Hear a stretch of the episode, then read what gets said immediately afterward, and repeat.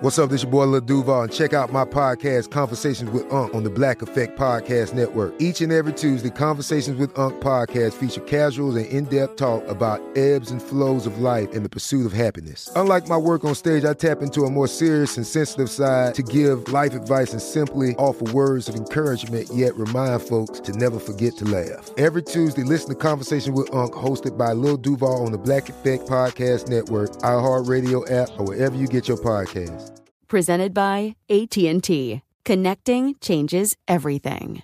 Are you still searching for your perfect place to call home? Well, now is the time to buy at Fisher Homes. If you're looking to move in before the end of 2024, May could be your last opportunity to start building your dream home and close before the year's end. If you're hoping to move in even sooner, Fisher Homes also has homes that are move in ready and waiting for you, where you can start enjoying the benefits of homeownership even faster. Schedule your personal tour with a new home advisor today at FisherHomes.com and make this spring the season you find your perfect home sweet home. This episode is brought to you by Navy Federal Credit Union. At Navy Federal, it's been the mission to help the military community for over 90 years. And not just help them, but do everything to make sure they not only grow, but flourish. That's why Navy Federal Credit Union has all kinds of great savings and investment options like share certificates with sky high rates. So don't hesitate. Start growing your finances today with a variety of savings and investment options. Navy Federal Credit Union. Our members are the mission. Savings products insured by NCUA. Investment products are not insured, not obligations of Navy Federal and may lose value. Welcome to Prodigy. I'm going to be doing some more casual episodes for the next few weeks while I research some more intricate topics.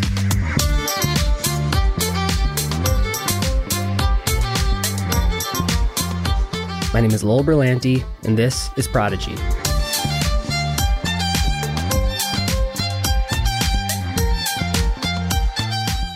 I'd also like to briefly mention that if you have any issues with the show, please reach out to me and I'll do everything in my power to fix it. I had a listener give me a low review because of a specific ad. I don't know what ads are playing because it's different depending on your demographic, but if you tell me, I can have the ad team make sure it never plays on my show again. You can reach me at prodigypodcast.com. For this episode, I spoke with two musicians. The first is Alex Rivers. I've mentioned Reddit a few times in this show, and that's also how I came across Alex. If you're a Redditor, there's a good chance you've seen one of his live sessions on the front page. He plays on an electric violin that changes color. Alex has been busking for seven years and is a late bloomer, so I thought he'd be a great contrast to Joshua Bell. And once again, busking is just street performing. And my other guest is Noel Brown. Noel is an executive producer and host of the shows Stuff They Don't Want You to Know and Ridiculous History. You'll also hear him frequently on Movie Crush with Chuck Bryant. He's a talented musician and was forced to learn the violin by his father at a very early age. Any music you hear during this segment is from Alex's new album.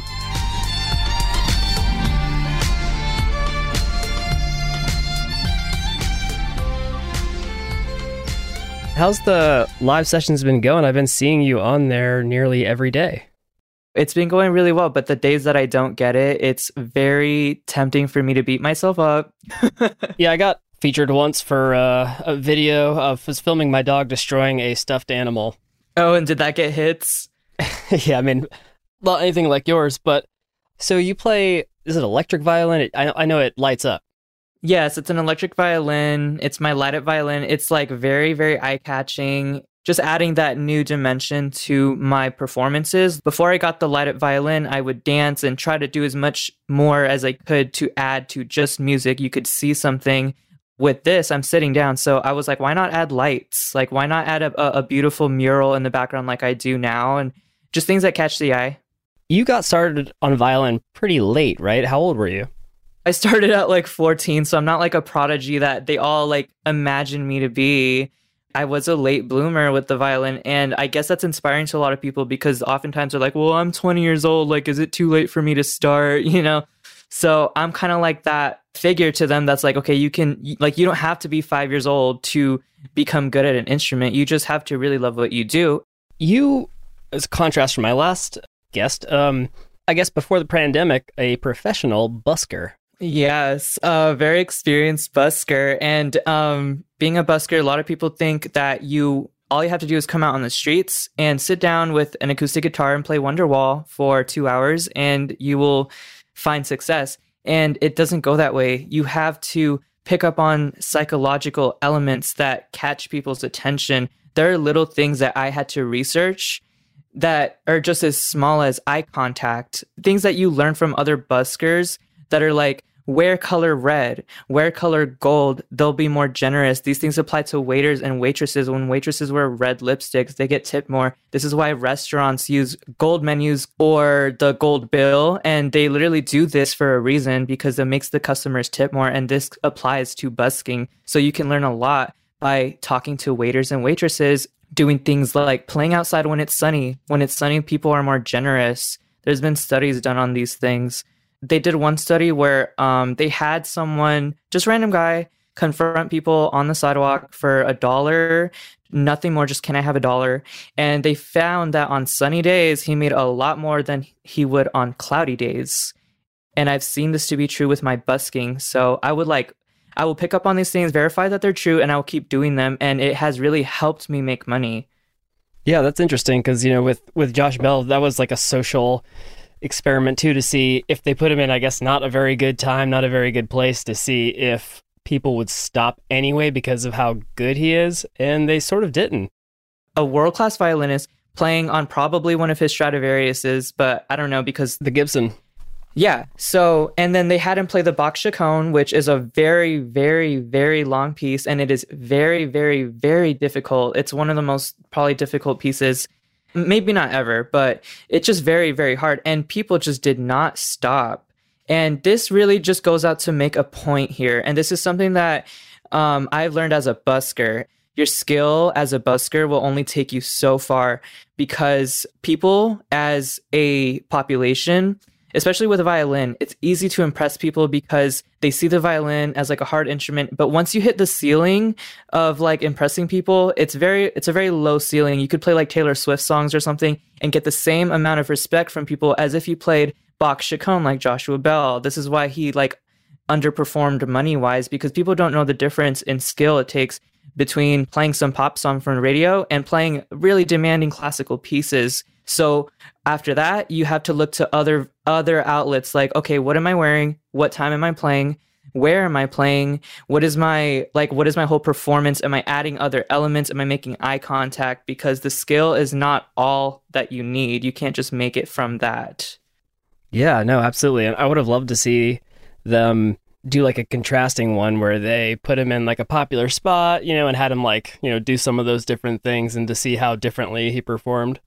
Right. And that really is actually the biggest thing in busking. The number number one thing, I don't know why I keep getting like chills saying this, but I really feel passionate about this. The number one thing in busking is literally location. It's it's like the biggest thing you could do is like pick a great location. So for Joshua Bell's project, he may not have made much there, but if they would have put him in, say, or maybe asked buskers around, like maybe there was buskers in the subway, and been like, "Where's like a great busking spot in this subway?" Place him there, he may have made quadruple the amount of money. It just location matters a lot, so we really can't conclude much from that one experiment, especially since I I think it was just one one hour that he played or something like that. It probably wasn't long.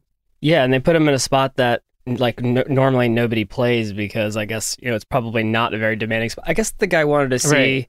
if like that just his music alone was enough to stop people because it's all people government jobs going to their normal uh like work you know in the morning and stuff like that so I remember that when I watched the video there was a lot of comments on the video that were like well the people didn't tip him or stop to listen because they have to be at work they have to be somewhere. It's a it's they have to catch the subway or whatever. There was actually a lottery line like not far from him and they could hear him but they all seemed to be ignoring him too. So they would be lining up at this line not far off for like a lottery ticket thing. Um and he he was still getting ignored. So I think personally if Joshua Bell would have just played catchy tunes, he would have made more money. I, I, guess wherever I live, there just hasn't been like a big sort of like busking scene. But I guess if you go to these popular spots, like you were in Vegas, um, you could actually make really good money. Vegas is where I live, Las Vegas, and I've been performing on the strip for about seven years. Um, and I can tell you that I've seen lots of people come and go, lots of people come and you never see them again. And I've actually gotten a lot of um, negative, like, kind of attitudes from other, like, buskers because they are, say, violinists. They will play acoustic violin, very demanding. You know, acoustic is not like an electric violin. It's any mistake you make is just going to be like a shrill, like, very, like, dry screech. You have to really work hard to bring out the sound. So they see me and they're like, well, you're just playing on an easy instrument and you're playing these easy songs, like these pop songs, and you're making so much more money. You don't deserve all that. And they build resentment to me because people don't see the talent it takes for them to play their pieces, their classical pieces. But the people will throw a bunch of money at me because what I'm playing is catchy and my violin looks cool and different and I'm dancing yeah. around. And you're young, you asshole. And no, I'm I, young. I can totally see that. I mean, I think that happens in most industries, right? Yeah, so you know, you you have to play whatever you have uh, to your advantage. If you're a girl, you're gonna get tipped more. If you're um young, you're gonna get tipped more. If like you know you have an electric violin instead of an acoustic, you're gonna get tipped more because a lot of people come to me and they're like, "Is that an electric thing? Like like what kind of violin is that? It looks so otherworldly." And you have another reason for them to stop. Um, busking is really just piling on more and more and more reasons for people to stop, and you cannot just get away with it with just being like, oh, uh, my talent will shine through. They'll respect me for all the practice I put into this. It just doesn't work that way. So now that you know the pandemic is here now, um, I mean, right. Honestly, I was on. I I took my dog to in Atlanta. We have the Beltline. It's just like a place to walk around the city, and uh, for like I haven't been out in forever, but I went out and I was like, you know, I'll walk her there. There won't be many people. It was friggin' packed, so there's still oh, definitely oh, wow. people going out there. Um, right. Have you been going out much and been still doing it? So with the pandemic going on, um, of course, I'm back in Vegas, my hometown, and you know we're under lockdown and stuff. But occasionally, um, I will go out and I will test the waters. And you know, lately it's just been so dead that I have never made less money in my life. Like I just I'm so shocked by it it's so empty here on the strip that whenever I go out, I will play for like two hours and I will come home with like fourteen dollars. And you know, normally like when the pandemic wasn't around, I would at least make a few hundred dollars. That would be like the average. So it definitely impacted me a lot. So I was like, what can I do besides street performing to further my like my my career? And I was like, um, why don't I just do Reddit streaming? Like I see people on top broadcast and stuff. So I did it and that's what I'm like focusing on now is building a fan base, making my own music, writing as much as I can all the time, doing something with music every day. Yeah, it seems like online is the new sort of busking, right? I mean, you've been doing YouTube, how about Twitch or anything like that? Um, I've been doing Twitch as well, but the thing with Twitch is they just started the system where it's um they are threatening this thing called DMCA takedowns against anyone, not just musicians, but even gamers who use copyrighted music on their streams. And they have oh, wow. literally, literally systems in place that will detect if you're, say, you're playing um, like Super Mario or something, or um, Grand Theft Auto, whatever if they find game music even like you will get threatened with a ban and i think on like the second and third offense like your account is just permanently oh, yeah. suspended probably because people were streaming like ufc fights on there and stuff and they don't have a good system for moderating all that i bet when you're busking did you just rely on cash tips or did you ever have like a venmo out there because i was like every time i saw like a homeless person i was like man if they had like a venmo mm-hmm. i know obviously you know that's not always feasible for them but right. it would be way easier just to donate money because i never carry cash on my streams, I do put my Venmo on, but street performing wise, I didn't know about Venmo yet. You know, last time I, I was oh, able sure, to yeah. use it's pretty like new. I didn't yeah. yeah, so I I'm kind of slow, so I didn't really realize Venmo was a thing. And people would still come up to me and be like, "Do you have Venmo?" And be like, "Oh, like let me download that." And then, you know, I would get a few people here and there, but most of the time it's just cash tips. You've been working with a talented producer and uh, you guys have put together an album, is that right? Yes, that's true. Um, so this album, it wouldn't have been possible without my great producer James. And he has literally helped me so much on just being confident and showing him everything I've been writing for the last few years. I would keep them on these little notes in my phone, these little voice recordings on iPhone. Um, I would have like hundreds of them. I think I have like over a thousand of them, and I just didn't want to share with anyone because when no one was home, I used to just play little tunes in my head, or I would even have dreams about just tunes, and I would just wake up and be like, okay, I need to like play this on my violin and just record it. And I would keep it to myself and be like, well, no one's gonna hear this, and I'm too embarrassed to show it to anyone. But James really helped me come out of my shell, and once I did that, I was like, wow, I have some really great ideas, and he has really great ideas and he does the kind of music that I really like, which is electronic. I like blending violin with genres that you don't normally see it in, and this means that you know um, it's not just classical or fiddle. Those are the two things that violinists usually fall into when they take a serious career choice as a violinist. Well, I don't want to do either of those. I want to do pop music, hip hop, um, electronic, like indie, alternative kind of music that's really psychedelic. And no one's doing that right now. What's one of the your favorite songs on the new album?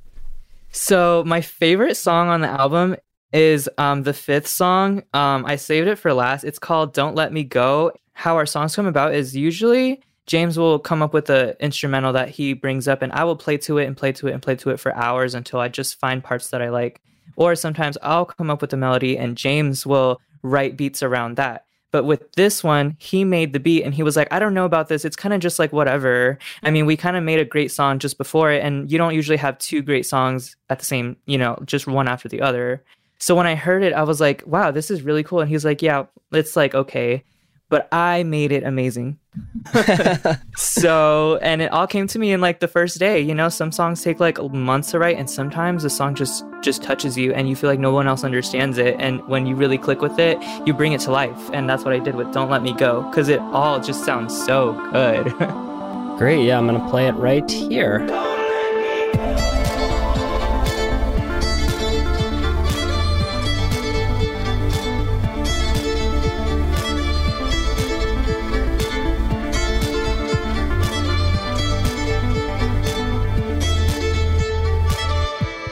Sounds like you guys have a really good partnership going on. That sounds great. I'm really happy for you.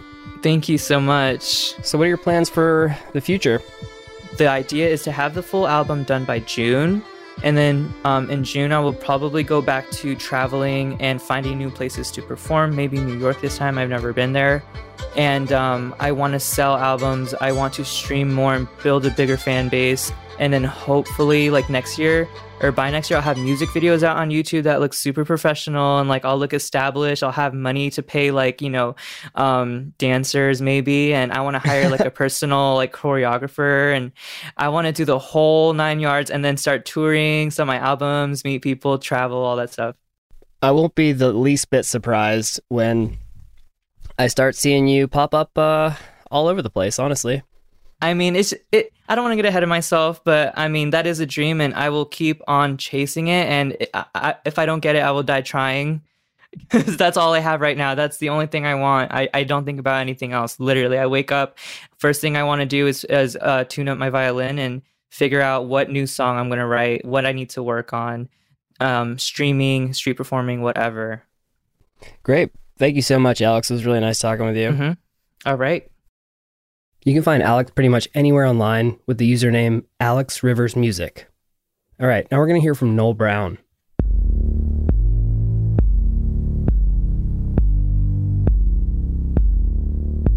Noel is basically a legend in the podcasting industry.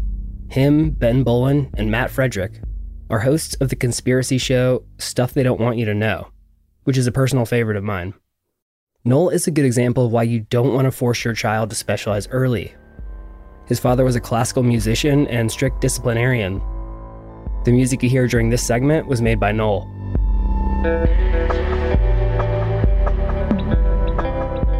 He really wanted me to be a professional musician. Um, I think my mom cared less. It was it, it always felt like it was much more of like this thing that my dad really wanted for me, but it was I was kind of more for him. I kind of got the sense. It's hard to kind of sort it out now that he's gone.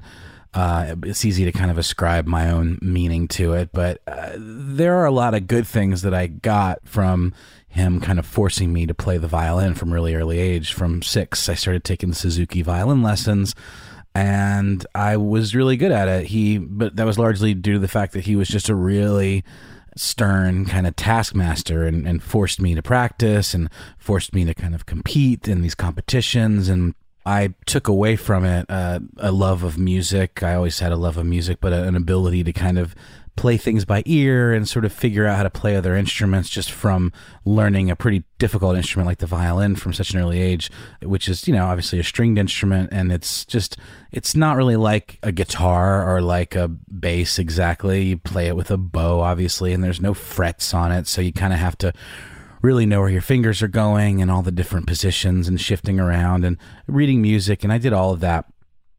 But I kind of gave it up as soon as I was able to because I did resent it because he he would literally like stand over me while I practiced and kind of berate me, you know, if I messed up and being a parent now myself, I kind of understand some of the mentality behind that. You don't want your kids to be lazy and you don't want your kids to just like half ass do things and sort of phone it in.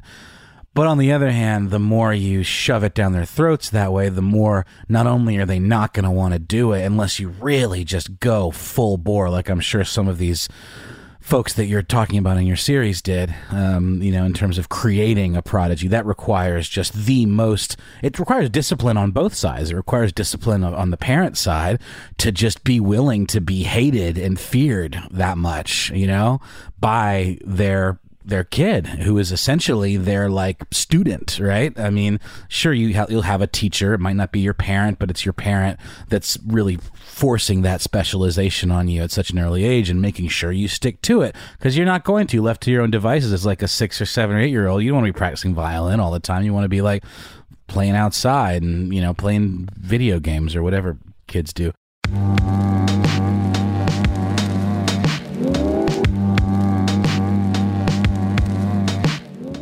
he would literally stand over me while I practiced, and if I messed up, he had this kind of habit of like he, I don't know. I, I tell this story, and I, I'm probably exaggerating it in my mind a little bit, but there was one particular incident that I know took place. But you know, he would from time to time kind of swat me with this violin bow if I screwed up, or if I had a bad attitude or whatever. And as I got better, uh, you know, he bought me a nicer violin and nicer bow. And as it turns out, the bow makes a huge difference in the way the violin sounds, like the tone. Because crappy bows that you get with like a rental violin from like a music store, like, you know, made of fiberglass and the hair on them is some kind of synthetic hair. And, uh, you know, if you get a really nice bow, um, I remember being told about this particular bow, and I think it was like, you know, it was like five or six hundred dollars just for the bow and it's made you can only get like a handful of bows out of one particular tree because they make it out of like the center of the tree. And and maybe I'm misremembering that but I remember being struck by how like wow that's crazy. One whole tree and you can only get like you know 15 of these tiny little bows and they're so expensive. But I was blown away by how much better it made the violin sound just with a nicer bow. And so he one one day we were practicing and I think he thought that he had the the, the an inexpensive bow, uh, and that I was playing with the nice bow, but it turns out it was the other way around. And he uh, swatted me with the expensive bow, and it snapped in half. And in my head, I was just like, "Ha ha! That's what you get, you bastard." but you know, my relationship with my dad was complicated, and it, as as he got towards the end of his life, we sort of reconciled a lot of that stuff and sort of talked it through we had kind of gotten past a lot of that resentment that I had towards him when I was younger because I hated him because he never let me have any fun. He always was like coming down on me, like you know he had this uh, image to uphold, like being a, a, member of this church and having that be his job. And I was just kind of rebellious and just wanted to like smoke cigarettes and like you know do stupid stuff.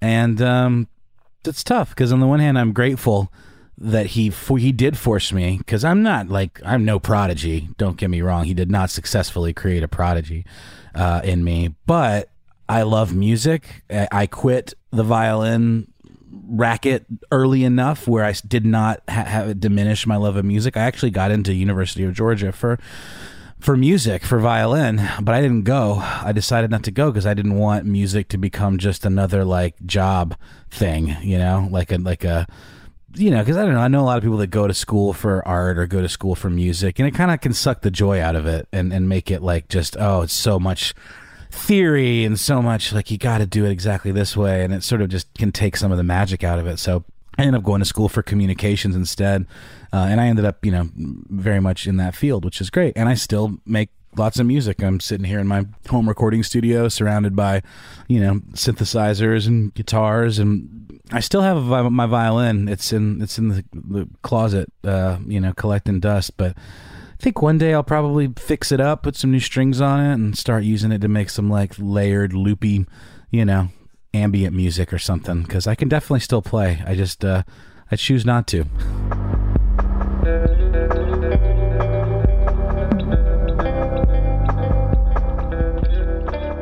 So many people that I know have parents that like listen to like cool music, like listen to, you know, Bob Dylan or turn them on to like Led Zeppelin or the Beatles or something like that. And I never had that. Like my parents, music was work. Music was like their job. And so they were always listening to stuff, but it was always them studying like scores and studying, you know, technique. My dad directed this choral group in Augusta called the Augusta Choral Society. So he was actually a really talented conductor as well. Um, but again, like he his, his professional professional like you know big time career kind of fizzled, but he was beloved in our in our town in, in Augusta, Georgia, um, because they just weren't used to that caliber of like you know musicianship, and uh, he really kind of you know he he worked at the church, but also had this choral society, and it was you know Augusta is a weird place because there's a lot of old money there, and so both my mom and my dad were kind of beloved by all these like you could almost call them like benefactors, like old rich you know, people who love classical music. It's just like it's a thing.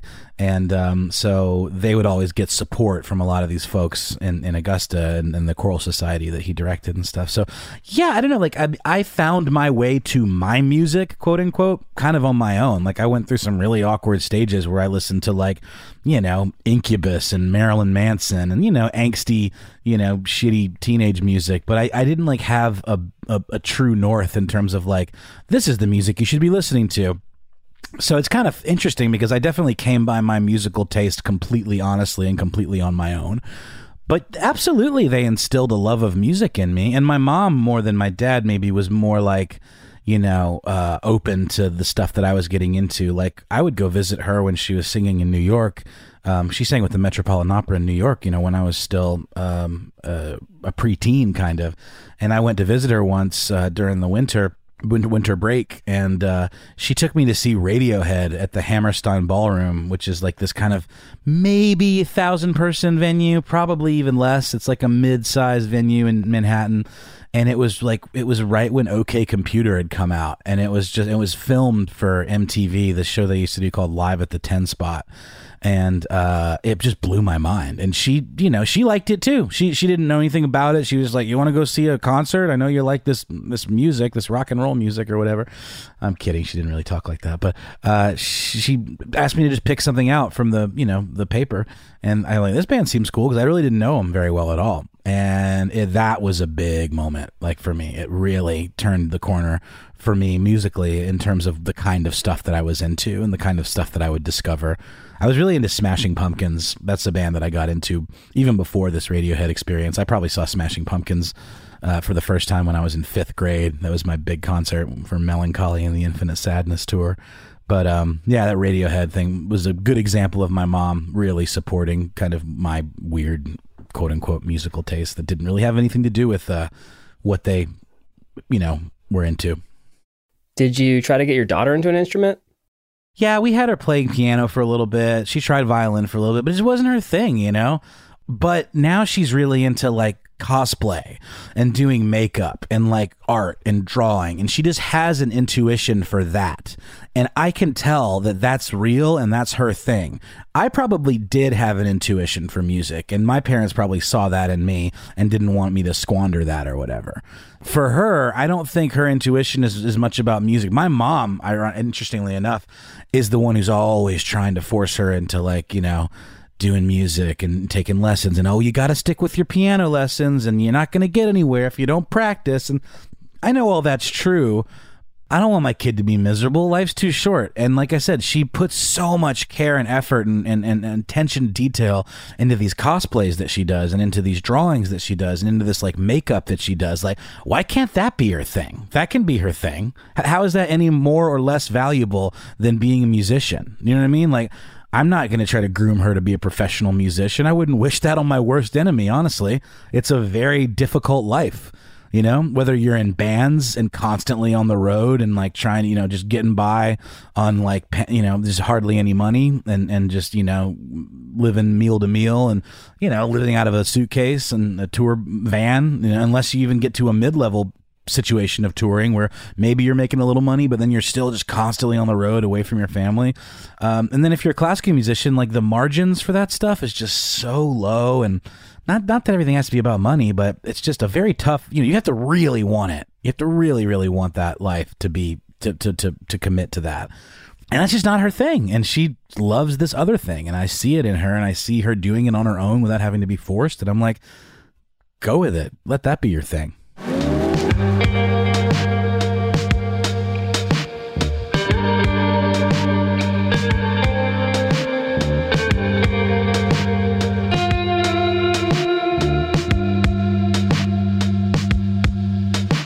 If you want to get in touch with me, visit prodigypodcast.com. I've had some listeners reach out and I really appreciate it. I'm even helping one start their own podcast. Thank you so much for listening and don't forget to subscribe because I'll be back next week with another episode of Prodigy. Prodigy was created and produced by me, Lowell Berlanti. The executive producer is Tyler Klang. For more podcasts on iHeartRadio, visit the iHeartRadio app, Apple Podcasts, or wherever you get your podcasts. This is Malcolm Gladwell from Revisionist History. eBay Motors is here for the ride. With some elbow grease, fresh installs, and a whole lot of love, you transformed 100,000 miles and a body full of rust into a drive that's all your own.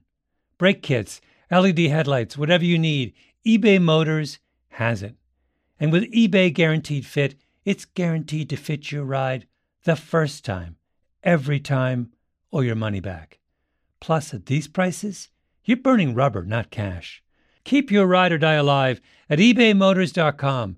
Eligible items only, exclusions apply. Are you still searching for your perfect place to call home? Well, now is the time to buy at Fischer Homes. If you're looking to move in before the end of 2024, May could be your last opportunity to start building your dream home and close before the year's end. If you're hoping to move in even sooner, Fischer Homes also has homes that are move in ready and waiting for you, where you can start enjoying the benefits of homeownership even faster. Schedule your personal tour with a new home advisor today at FischerHomes.com and make this spring the season you find your perfect home sweet home.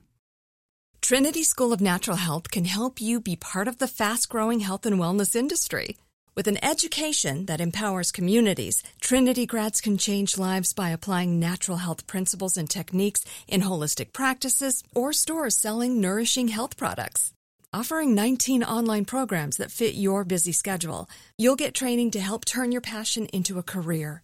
Enroll today at trinityschool.org. That's trinityschool.org.